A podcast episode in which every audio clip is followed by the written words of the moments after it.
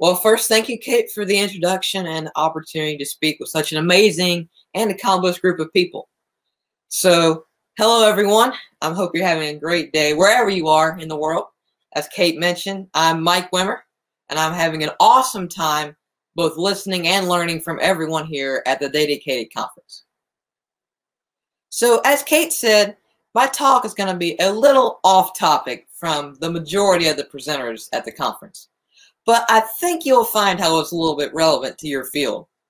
I want to talk about robots, and more specifically, human-robot interaction. So how many of you would like to have a robot in your home helping with daily chores and keeping your house running smoothly? And if so, just hit the like button for me.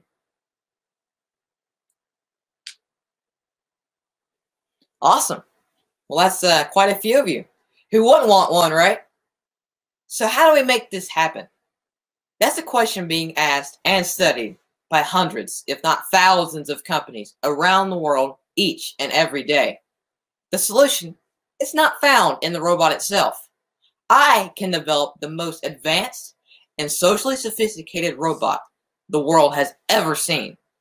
But without positive perception by the masses, my robot company will likely fail. Nearly every day, we hear about another robot company shuttering its doors due to overreaching their target customer.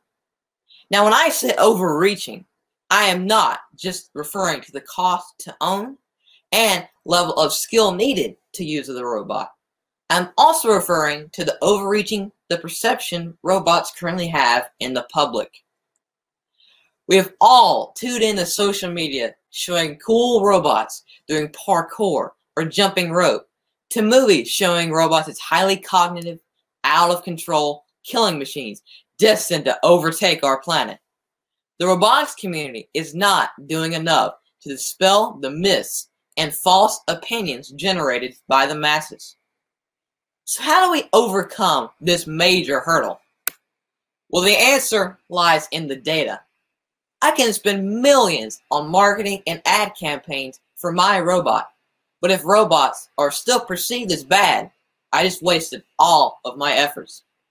Here is what I feel we must do, not as business people, but as scientists and humanitarians for the good of us all.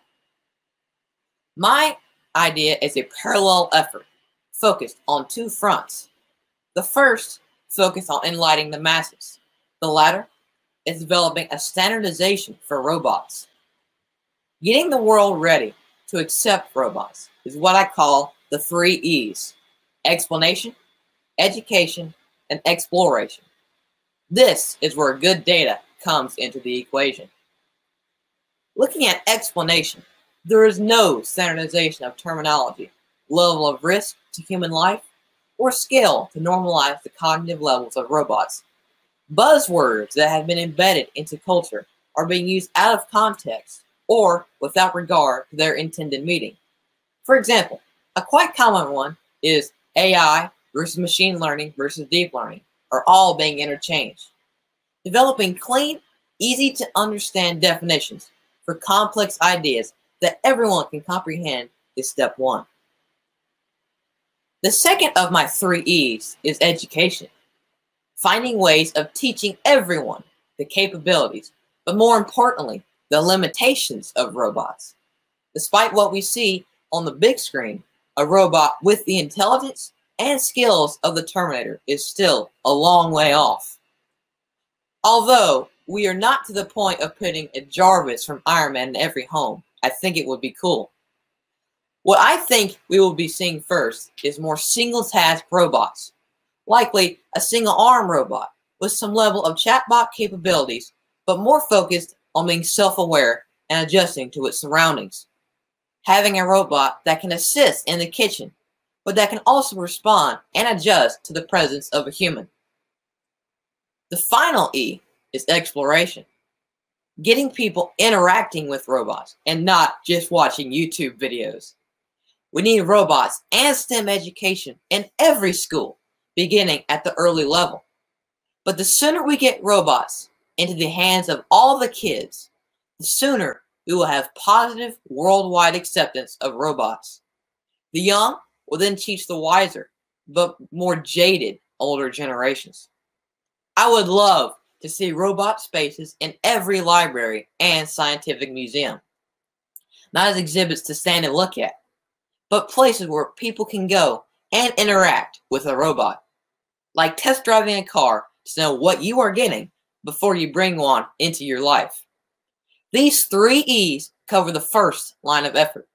The second one is focused on standardization for future robotic and AI developments. I recently spoke with Ben Taylor, and we were discussing if society could maintain control of robots in the future. I proposed an agency similar to the FDA for robots. I want to broaden that to the World Health Organization for robots. I feel we need an organization that will establish standards and guidelines we all must adhere to gain approval to manufacture and sell a robot. The organization will be consumer safety driven, but also directly address ethical concerns associated with cognitive robots. So data, data, and more data. Can you imagine the amount of data that will be generated by every single one of these bots? Therefore, the first seat proposed on my council is going to be a data scientist. We need clean and clear and compatible data analytics, showing people what their robot can do, but also protecting and presenting the data in an easy to understand and utilize manner. We will address concerns over who owns the data. No sale of personal data to third parties by the manufacturers of their robots. Establishing laws protecting robot owners from their own robot's data being used against them for any human against another. There are currently three laws of robotics as stated here by Infinite. The first law states, a robot may not injure a human being or, through an action, allow a human being to come to harm. The second law states, a robot must obey the orders given it by human beings except where such orders would conflict with the first law. The third law states, a robot must protect its own existence as long as such protection does not conflict with the first or second laws. I propose the addition of a fourth law regarding the data generated by cognitive robots. Mike's fourth law of robotics states, a robot's data must not be used to harm any human physically, emotionally, or financially. So I know it will need some tweaking, but I think it will be a good start toward building a human Bill of Rights when it comes to robots. Good data presented in a clear and insightful way will lift us over the perception obstacle and establish a new normal of robots in every home. My dream is to see a robot in every home, helping to lessen the workload, allowing families more time to spend together, enjoying each other's company. I am beyond ready for this pandemic to be over, but I will say I've truly enjoyed the extra time I have gotten to spend with my family. Due to remote learning at school, I even had time to attend a dedicated conference. Please drop me a comment and connect with me on LinkedIn or via my website, NextEraInnovations, that has all my social media links. Thank you for your time, and now I believe we have time for some questions. Hello, thank you so much for that, Mike. Wow, amazing presentation. You always bring it. I checked out your podcast with Ben Taylor. Great, great stuff over there as well with Data Robot. I love also your fourth law that you've added to those three laws. Great addition. Yes, please, let's not harm humans or people or anyone really. And we have a lot of questions and comments coming in here. Aaron says, you're amazing, just wow. Katina loves your three E's. And I want to get to some more questions and comments. Rodi says, your parents must be so proud. I don't know if your parents are there with you. They can wave hi if they like. I'm sure they're very, very waving right now. Awesome. Let's see. So there was a question here from Robert. I don't know if you think this far ahead, given that you're 12. But where do you see yourself 10, 15 years from now? Okay, 10, 15 years from now. Ooh, that's a good question. Well, probably growing my startup and probably the CEO of another robotic company. That's where I hope to be. Okay, so keeping it, you're going to be a CEO of some companies, but I'm sure that will transform over time because all the changes in technology. Yeah. Question that I also had on my mind, Katina's asking, when do you think we'll have these helper robots? Well, you know, I think the helper robots, in a sense, we're kind of at a point there now where we're just refining our areas. For example, the Roomba is a very perfect example of this. It's a single task robot meant to do the vacuuming. And now we're seeing better advances in robotic arms, etc., that can help us in other areas.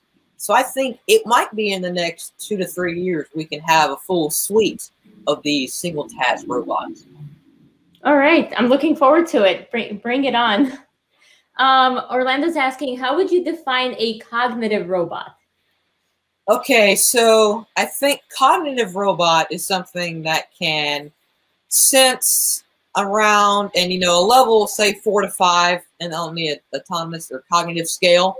You know, again, we're talking with Ben Taylor, we kind of made this idea of the 0 to 10.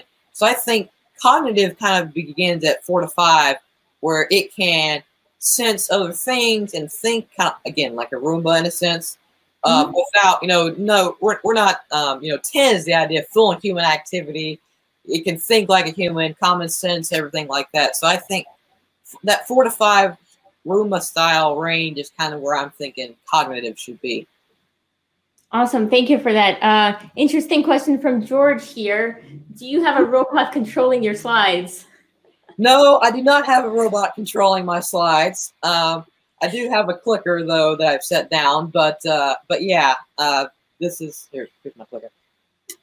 Got it. Oh, there you go. It's somewhat of a robot. It's just you have to control it. Yeah. Another question here from Aaron. Mike, what do you do in your free time?